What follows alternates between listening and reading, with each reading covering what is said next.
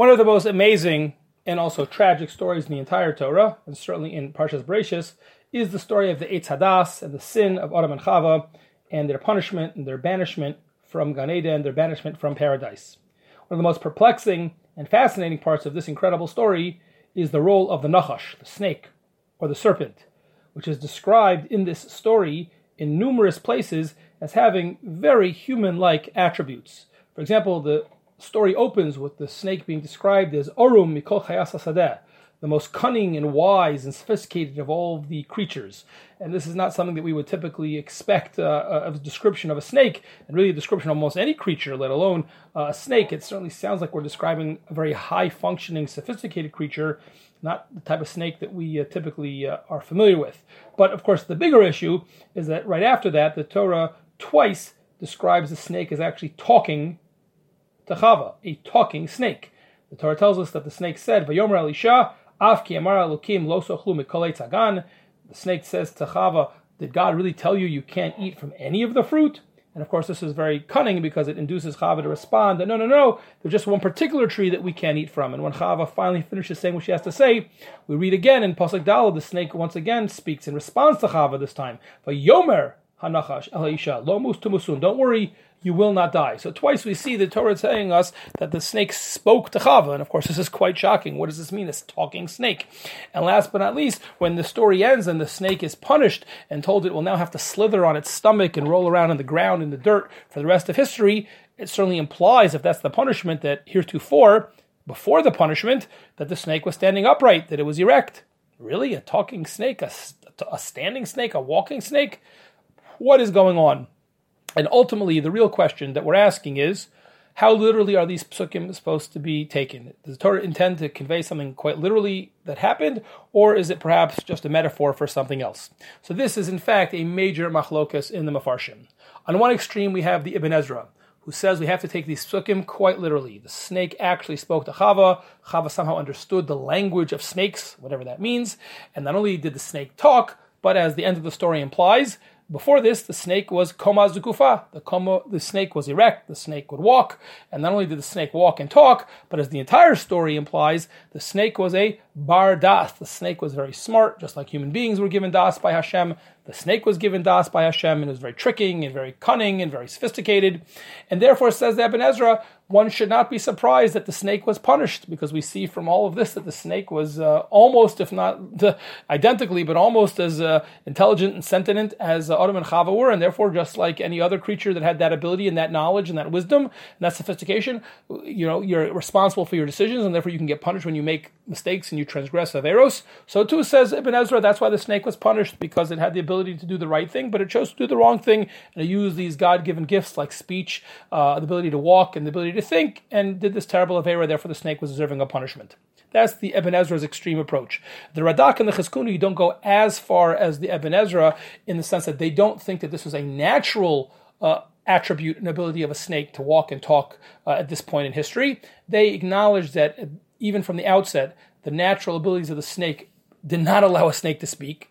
Not at all. But rather, they agree, though, with Ibn Ezra that in this story, in the episode with Chava, the snake did speak because they say it was a miracle. Hashem made a one time miracle and the snake was able to speak to Chava during this episode. After all, they point out, we have other uh, you know precedents for this in the Torah as well when Hashem made Bilam's donkey talk. If Hashem can make a donkey talk, he can make a snake talk. Now, they do acknowledge that there is one difference between the two. That in the story with Bilam's donkey, the Torah itself tells us that God opened up the mouth of the donkey. In other words, the Torah is telling us that it was a miracle. The Torah has no such pasuk about the snake. But Radak says, listen, uh, you're right. Uh, when it comes to the nigle from a more accessible, rational way of read the psukim, I agree with you. It's mavubal ma'od. It's peculiar that the Torah wouldn't have said it. But he says that you'll have to trust me. There's a sod, there's a nistar, there's a hidden kabbalistic, mystical reason why the Torah doesn't make that uh, explicit, uh, which I obviously have no idea what the, the Radak is referring to. But he says that notwithstanding, Without a doubt, this was just a miracle. So what we have is basically the Ibn Ezra saying not only did the snake speak, but that was the natural ability of the snake to speak at that point in history. The Radak and the Chizkuni say yes, the snake spoke, but that wasn't natural. That was actually miraculous and a one-time miracle. In contrast to all of this is the opinion of the Sforno and the Abarbanel. They view this all as one big metaphor. There was no talking snake, and there certainly was no um, you know, snake talking and enticing a Chava. Rather, they suggest that this was a metaphor that the Torah is employing to describe the Satan or the Yetzer Hara, the tremendous desire that Chava had to eat the fruit from the Eitz Hadas. After all, in other places in Tanakh, we figuratively refer to a king as a lion. So here we're figuratively referring to the Yetzer Hara or the Satan as a snake. Why a snake of all things? Says the Sforno, just like a snake can cause lots of damage and lots of harm, and yet can very easily hide. And you know, in the thickets, you can't always see the snake; it easily can hide. Just so too, the Yetzer Hara is always hiding. We can't always, you know, we're not always aware that what the Yetzer Hara is up to. We're not even always aware of the Yetzer Hara at all, and yet the Yetzer Hara can cause tremendous damage. So the snake is a perfect metaphor, uh, says the Sforno, for the Yetzer Hara for the Satan. The Abarbanel also agrees, as I mentioned, with the Sforno that this is really just a metaphor.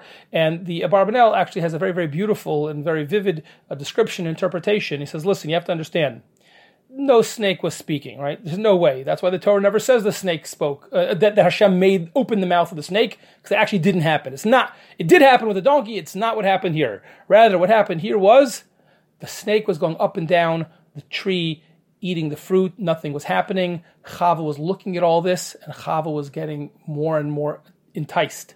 Says the Abarbanel, the snake spoke, so to speak, through its actions by wrapping itself around the tree, by eating the fruits, by moving up and down the tree and nothing happening to uh, the snake. Chava could see how delicious this fruit was, saw there was no negative consequences, and Chava felt as if the snake was talking to her, inviting her, enticing her to eat from the tree. But that was all in Chava's mind. It was all her Yetzer Hara playing tricks on her. But it wasn't there was an actually talking snake. It was rather a metaphor for the tremendous Yetzer Hara that Chava had to eat the fruit of the tree.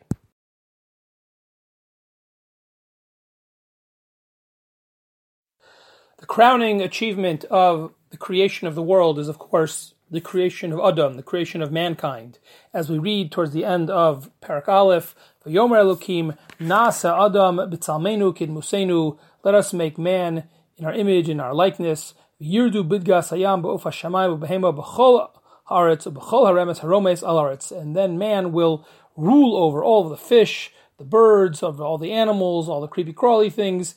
Man is clearly from the outset designated at the apex of creation. What is fascinating, therefore, is despite the fact that this is considered such a clearly positive and superior creation in the straightforward reading of the Chumash text, the Medrash, in a very well known comment, describes what was happening up in Shemayim when Hashem made this plan, this decision to create Adam. And according to the Medrash, the angels were getting into a fierce debate whether man was really worthy of being created in the first place. After all, an angel representing the characteristic of emes of truth, said, No way human beings will be a bunch of liars. You can't possibly create human beings. They're going to completely compromise the virtue of truth, of emes. However, says the Medrash, the angel representing the characteristic of chesed, of kindness, responded and said that we should create uh, mankind. After all, human beings will do acts of chesed, acts of kindness for each other. So, faced with this stalemate, this debate between the angels and the virtues of chesed and emes, the Medrash tells us that Hakadosh Baruch Hu paskend, as it were, like chesed, and in a demonstrative act threw chesed down to the earth, as it were. As we see in the pasuk in the Navi Daniel, "Vatishlach emes arza," that truth was thrown down to the earth, so to speak, expelled from the debate, and that just left the opinion, the vote of chesed to create human beings, create mankind, and in fact, that is what led to the pasuk we just read and the decision to create Adam, Chava, and the rest of humanity. This is an incredible, incredible medrash, and certainly the simple understanding and reading of the medrash is the fact that it seems like we don't really care uh, about the truth.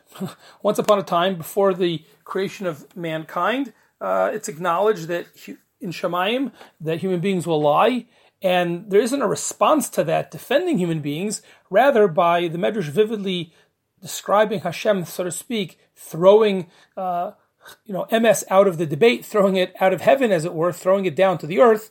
It sounds like we're basically saying we're going to ignore the arguments made by uh, emes, we're going to ignore the arguments made not to create Adam and mankind, and therefore we're going to create mankind even though he lies. That's certainly the simple reading of the Medrash, but seems quite hard to fathom, to accept. Is that possible? How could that be? That the Medrash, so to speak, puts into Hashem's voice, as it were, that we don't care about truth. We can just ignore truth, throw it out of the debate, and just ignore it so that we can create human beings even though they can't live up to the values of truth. So Rav Schwab, in his Sefer Mayan Beis HaShoeva, gives a beautiful, beautiful interpretation. He says, in fact, we have to realize that there are two forms or two types of truth. The first is a heavenly truth, what he calls emes hashamaymi, a heavenly truth, which he goes on to explain is the pure and unadulterated truth, without any compromise or any accommodation for how that truth will be received here in this world. It doesn't matter if it'll offend, if it'll cause pain. It doesn't matter. The pure and unadulterated truth, emes la'amito, straight, so to speak, from Shamayim, from the purest source of truth, via the prophets and communicated to us. That's the heavenly truth. As we say in the bracha for the Haftorah, Nevi'e emes v'tzedek. Pure truth, pure justice and righteousness is communicated to us in an unadulterated, unfiltered way through the Nevi'im it's a heavenly truth coming right from Hashem. However, says Rav Schwab, there is a second type of truth, what he calls a more earthly truth. And this is very, very different because it takes into account the impact that the truth will have in this world. It takes into account the feelings, the emotion of the person who is being spoken to and being impacted by whatever that truth is. And Rav points out in the human realm, on our level, there is no absolute obligation to tell the truth. The only obligation is a negative one, not to lie. But anything short of violating that transgression, of actually lying, anything short of that, can in fact be adjusted, can in fact be made more pliable to take into account other legitimate human needs. This, says Rav Schwab, is the fundamental difference between the two types of truth heavenly truth and earthly truth. With this in mind, says Rav Schwab, now we can understand the Medrash about the creation story. When the Medrash says that Akash Baruch threw emes down to the ground, as it were, what it means to say is Hashem was deciding then and there that other than Nevi'im, who will just be a utensil, a medium, a kli, to communicate the direct word of God, but other than prophets, human beings in general are not going to be given this heavenly truth. That is being discarded because we cannot live with that completely perfect truth in our far from perfect world. But it doesn't mean that truth is irrelevant to the human story or to creation. Rather, continues Schwab, we were given something different. We were given a very strong demand and a value of truth, but an earthly truth, a form of truth that is still loyal to the ideal, but flexible enough for human affairs and take into account its impact and the emotions of the people living in this world. The pure heavenly truth was ignored, and it was replaced with this innovation called an earthly truth. Schwab goes on to explain very beautifully. This is the Gemara Baba Basra that says that after the destruction of the Beis Hamikdash, prophecy was taken away from the prophets and given to the Shotim and the Tinokos, to the imbeciles and the little children. What does that mean that prophecy was given to Shotim or to little children? He says these are people who typically do not have tact, don't necessarily have the filter, and they sometimes blurt out blunt truths that can make people uncomfortable that regular healthy adults would never have ever said. Yet often what these children or imbeciles will say is in fact a profound truth that we needed to hear. In that sense, it's like the prophecy, but really in general, we have the earthly truth, and that was what was preserved and what enabled creation to go forward.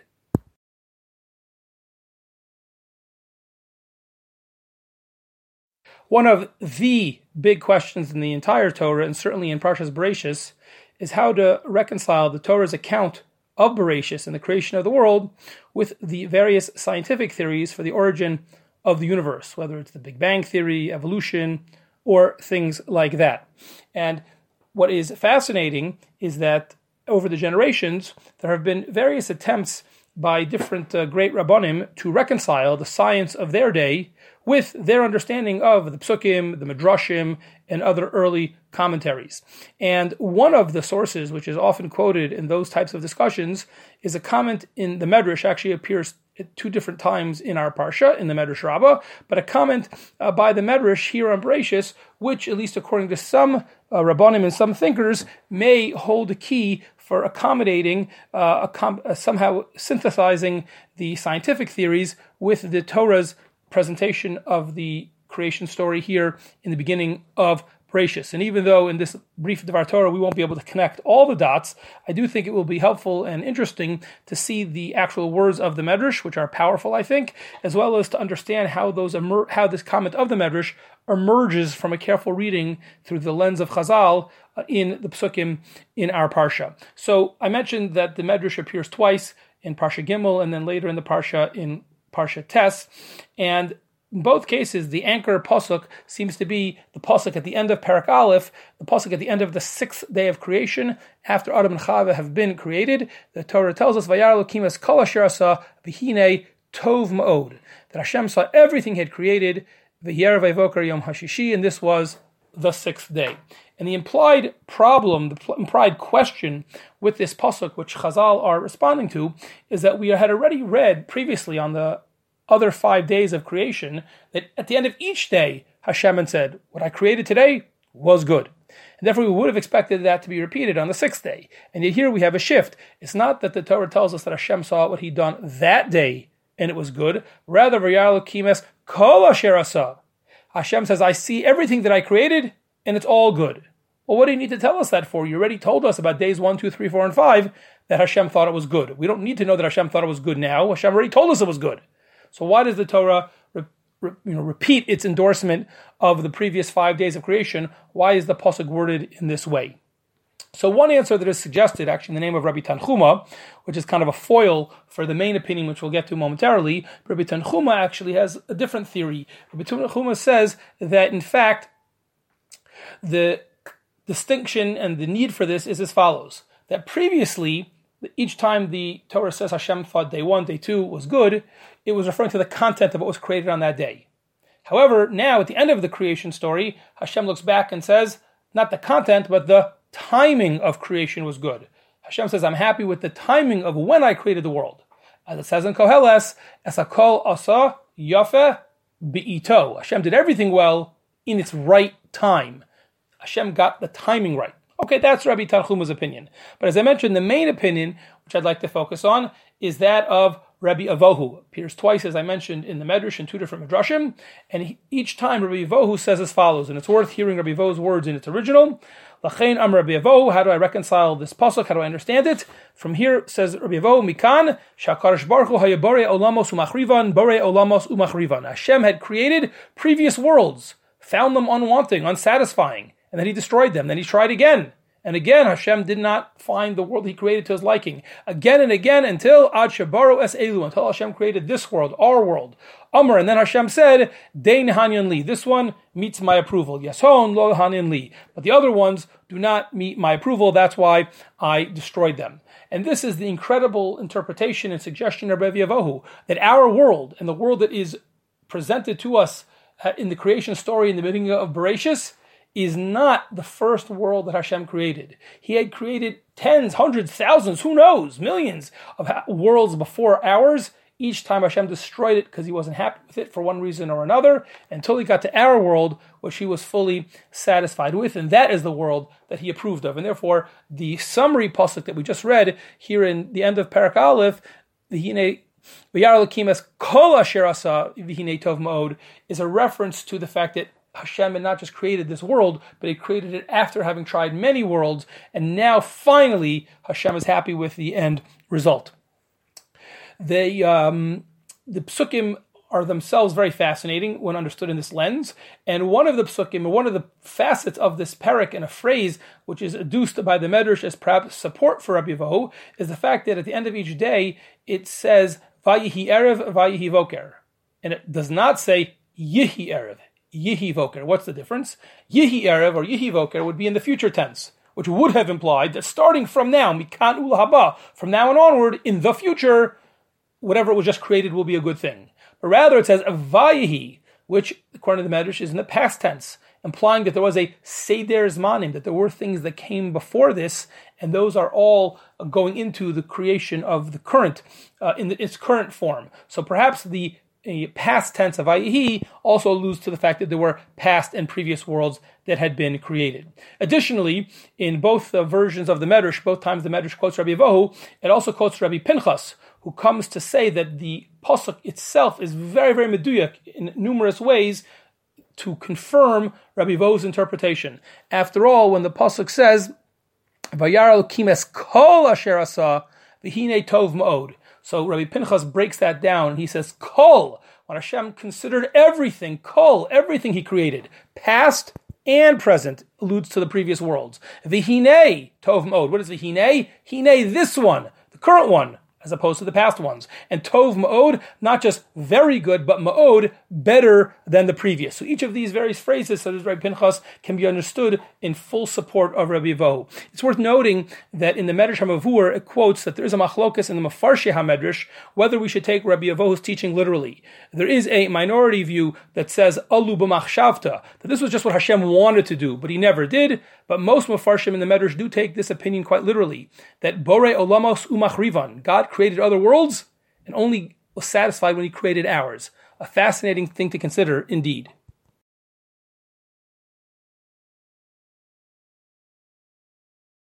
The creation of Adam, as is recounted in the creation story on the sixth day of Bereshis, is of course famous for many, many reasons and much discussed.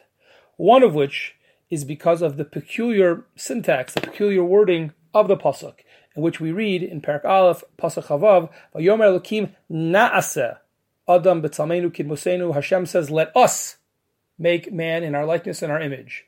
And of course, we're all drawn, as all the Mefarshim before us were drawn, to the peculiar wording. What is Naaseh Adam? What is Hashem talking about? Who's the plural? Who is Hashem talking to, seemingly partnering with? Perhaps even asking for permission or the help to create uh, Adam. I mean, this is you know hard to understand, almost uh, inexplicable, and Rachmana litzlan potentially it sounds almost even heretical.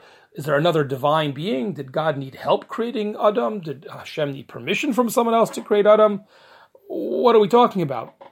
So there are many, many explanations. Perhaps the most famous is the one that Rashi quotes from Chazal, that the Nasa is Hashem actually speaking to the angels. In fact, Hashem consulted with the angels, Rashi recounts, in order to give them proper derech eretz in order that they shouldn't feel too bad and too threatened by the creation of Adam. Adam being the apex of creation, the closest thing to perfection, certainly the only thing that could possibly give the angels any sense of competition, make them feel any secure about their place in the pecking order, so to speak, of the universe. So Hashem was worried that the angels might be threatened, and therefore Hashem says to the angels, "No, what do you think? He consulted with them. Should we do it or not? Now, obviously, as Rashi points out, it wasn't really a question. Of course, Hashem was going to do it. Hashem could do whatever he wants. However, we learn derech eretz from here, says Hashem, that the boss, even the person who can make the decision all by him or herself, is still a good idea to be nimlach, to consult with, to speak to the people who work for you, who are underneath you, in order to, so to speak, as we would say, get buy-in from them and include them in the process. That's Rashi's uh, very famous pshat that Nasa is in the plural because Hashem was talking to the angels. However, there's a beautiful explanation uh, quoted in perhaps a not well enough known Hasidic sefer, known as the Yismach Moshe. The Yismach Moshe is a sefer uh, written by Rav Moshe Teitelbaum, who uh, lived into the middle of the 19th century. He was a prime student of the Chozeh of Lublin, who eventually migrated into Hungary and is typically credited as being the one who brought Chasidus uh, to Hungary.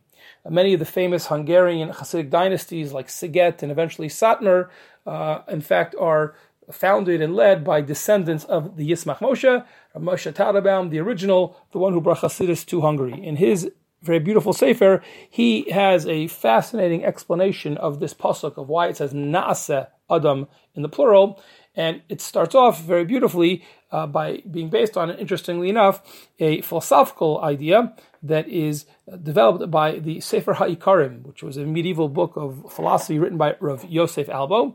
And there in the third Mamar, Rav Yosef Albo says that there are two types of shlemus, there are two types of perfection that a creature or a creation or an object can achieve. The first is what he calls shlemus hamatzias. The idea is that something is completely, totally perfect in the sense of it totally is perfectly ready to fulfill its desired and designated um, aim and tachlis, its purpose, from the moment it's created, from the moment it's born. It's already in a perfect state to fulfill its intended purpose. However, there's a second form of shlemus, says Rav known as shlemus hatachlis, where something is created or born with all the potential to achieve its ultimately designated purpose, but still things need to be done, decisions need to be made in order to actualize that potential and make it into a reality. Professor Albo uses this uh, distinction in order to explain the inconsistency that one finds if you're a sensitive reader in the Parak of Bereshis. That when it comes to the earlier days of creation with the animals and other parts of creation, each time Hashem says, Kitov, he saw and it was good. However, it never says that specifically about the creation of Adam. And Rav Yosef Albo explains very beautifully because the animals and other parts of creation that were created earlier, they were part of the Shlemus HaMatzias. From the moment Hashem created them, they were created in a perfect state, already ready to achieve their desired purpose. So therefore Hashem could already pronounce Kitov. However, when it comes to Adam, when it comes to humanity, we are created with all the potential to achieve our purpose. However, whether or not we will do so depends on our own free will, our free choice, our bechir chavshis. And therefore Hashem couldn't say Kitov because it's not necessarily going to be good. What if the person chooses to live a bad or wicked life? And therefore we have the potential for shlemus hatachlis, says Rav Yosef Albo, but that's going to be up to us. And therefore Hashem couldn't pronounce Kitov at the beginning and the onset of Adam's creation. In light of this background and based on it, says the Yismach Moshe, we can now understand the pasuk we began with. Why does it say Naas Adam? Who is Hashem talking to? Why the plural lashon? And he explains very beautifully that in fact it couldn't say E'ese. Hashem could not say I will make. Why? Because that implies that it would be all in Hashem's hands to create us in a fully perfect uh, state. However, as we just mentioned, based on Rav Yosef Albo, that's in fact not true when it comes to human beings, when it comes to Adam and all of his descendants. We, like Adam Harishon, have Bechir Chavshis, and therefore we will choose how to live our life. If we make good decisions, we can achieve a shlemus hatachlis, we can achieve our purpose. But if, God forbid, we make bad decisions, then we simply won't. And that is something that is not completely in Hashem's hands. And therefore Hashem couldn't have said E'eseh. Rather, Naasa says the Yismach Moshe, is referring to not Hashem and the angels, but Hashem and Adam. Hashem and each and every one of us. Hashem says, Naaseh, let you and us, let you and me, excuse me, partner in your creation. Hashem says to Adam, Naaseh, Adam betzalmenu kidmusenu. Adam, you and me will partner into giving you all the potential so that hopefully you will make the right choices to totally achieve your potential. Therefore, it says, Nas Adam, says the Yismach Moshe, Ratzalomer Anivahu, Ha'adam ha'atzma ide shnenu ye Adam. By the two of us joining together, as it were, Hashem and Adam, Hashem and every other human being, we have to partner. Hashem creates us with all the potential. He gives us all the everything we need to achieve our purpose, and then it's up to us in order for us to live a life making the right decisions and actualizing that potential to do good things. Na'as Adam. Hashem invites uh, each and every one of us to partner with Him in our own creation and shlemus.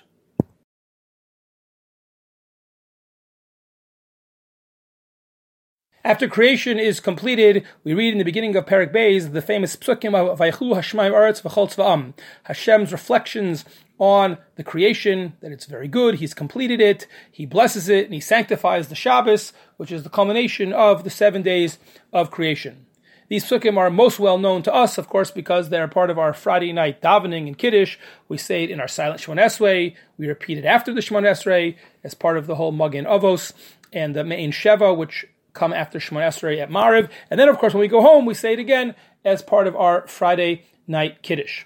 The Gemara in Masech Shabbos and Daf Kuf explains why Vaychulu is so important and why it's so critical that we say it. In fact, say it multiple times every Shabbos. And the Gemara actually attributes two uh, possible uh, rewards or very glorious compliments about someone who says Vaychulu on Shabbos. The first opinion suggests that if a person does that, you say Vaychulu, you become a shutaf in Makarish Baruch Hu You become a partner I guess a junior partner, but a partner nonetheless with Hashem in the creation of the world. And the second uh, version or opinion that is mentioned is that two angels accompany you home. They place their hands on your head, and in fact, they pronounce based on a pasuk in the Navi Yeshayahu, you're forgiven for all of your sins. Either one of these would be great. A partner with Hashem in creation, all your sins forgiven, and certainly if they're both true, wow, that would be certainly incredible. So that is you know, explains why it's so important that we say Vayachulu. That doesn't necessarily explain why we have to repeat Vayachulu right after Shemon Esrei. I mean, if we just said Vayachulu in our silent Shemon Esrei, then it makes sense that we would pick these psukim to reflect the Kedushas Hayom of Shabbos and incorporate that into our special Friday night Shemon Esrei. I think that makes sense. But why right after Shemon Esrei would we repeat it again? Seems very, very peculiar. So the Tur and the Shulchan Aruch bring two main reasons for this. The first reason is because we know that there are any number of times in the course of a year where Shabbos will fall out on Yontif, and on those Friday nights you say a Yontif Shmon Esrei, you don't say a Shabbos Shmon Esrei, and therefore you won't not have said Vayechulu, and therefore you need to say Vayechulu after Shmon Esrei because you didn't say it in Shmon Esrei. Now you would be obviously thinking and asking, okay, well that's true for the one, two, three, four, who knows how many times a year where Shabbos fell out on Yontif, but why do we say it after Shmon Esrei? Why do we add that second time in davening for all the other Shabbos when there's not Yontif at all. I just said it a few minutes ago. And the answer is we like synchronicity, we like consistency, we want that there should be the same Friday night davening. This minhag evolved because we want to say it every Friday night. But in all truth, says the Shulchan Aruch the Tur, we say it all Friday nights just for, according to this opinion, the few Friday nights that fell out on Yontef when it was necessary because of the Shemon Esrei change. And the second opinion brought by the Shulchan Aruch is that the reason we're saying it on a Friday night, again, right after Shemon Esrei, is Lahotzi Misha Eno Bakui. The For those people who were not... Uh, able to didn't know either know how to, didn't know how to read or there were no sidurim, so they didn't know Shemon Esrei by heart, and therefore they didn't say Vaychulu in their Shemon Esrei. And therefore, right after Shemon Esrei, we say it all out loud together, so either the person could say it along with us, or they could listen to Biyote that way. But we're doing it just for those rare people who Nebuch don't know how to do it on their own.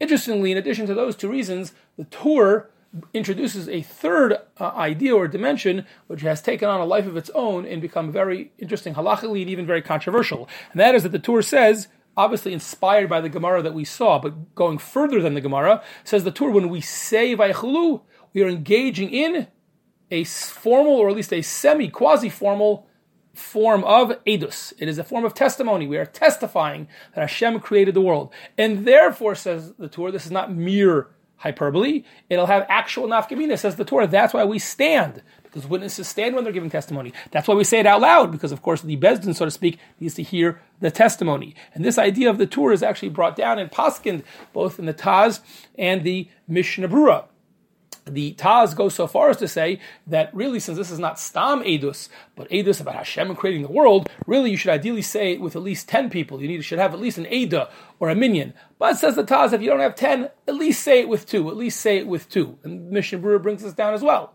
Of course, this begs the question, what if you don't have even two people? Either you're davening by yourself, or you said a very slow Shemon Esrei, and therefore the Tzibur has already finished Vayechulu. What should you do then? Can you even say it? And the truth is, if you look in the Taz, he's not happy with it. He doesn't really think you should say it. Because after all, it's testimony, and testimony needs at least two people. However, says the Taz, begrudgingly, okay, if you're by yourself, you could say it, but you should have kavana that I'm not saying this as testimony, as edus, I'm just reading uh, psukim. And again, Mishnah Brura quotes that as well. The Mishnah Brura in his Biur Halacha quotes from the Pri Megadim, perhaps the most extreme uh, nafkamina or ramification of this approach and this idea, and that is the Pri Megadim says you should actually hurry up your Shmon Esrei, your silent Shmon Esrei, even if it costs you in your personal kavana, so that you actually don't run into that problem. If you're in shul anyway and there's a tzibur that you know momentarily is going to be saying Vaychulu out loud, it's so important to say Vaychulu as a group because of the testimony, says the Pri Megadim. Finish your Shemon Esrei, hurry up so you can say it together with them. Wow, very, very interesting. Uh, also worth noting that there are numerous other discussions in the poskim which seem to be very relevant and perhaps connected to this approach. A debate whether women uh, are obligated minors under bar mitzvah, ktanim. Some poskim have this very intriguing idea that you're supposed to have hirhur tshuva, you should do tshuva, you should repent before you say vayachulu, and all of these are most likely understood if you take this very extreme and literal approach that it's a form of testimony, and therefore the rules of testimony will be relevant to vayachulu. And of course, the most well-known, uh, so to speak, nafkamina of this idea, which many of us have seen, maybe some, maybe some of us even have done in shul, is if for whatever reason we did have a, a shorter Shemon Esrei, you often will see people in shul on Friday night going over uh, to someone and saying, "Will you say vayachulu with me?" And you'll see two people kind of saying Vaychulu uh, together. And all of that, that kind of chumrah that you don't say it by yourself, you look for a second person to say it with you. All of that is based on this idea of the Tur as paskin by the Taz and endorsed by the Mishnah Brura. However, it is important to note that the Chazon Ish rejects this completely. The Chazon Ish thinks this is basically a new idea. You don't really find it before the Tur, and he doesn't think it's therefore uh, legitimate enough. He doesn't have any true primary sources. And he says that uh, if you look in the earlier poskim before the Tur, there's no mention of Dafka saying it by standing or Dafka saying it out loud, and there anyway are other explanations for that. But he says it's nothing to do with Edus. He doesn't buy that at all and he's very upset at the idea that you would hurry up your Shemon Esrei and compromise your personal kavana. He says kavana is much more important than this new idea of made up idea uh, of testimony. You certainly should not do that, and there's no need for dafka two people. One person can say it by themselves, um, and it's worth noting this is a very interesting and important machlokas between the Chazon Ish and Mishmar.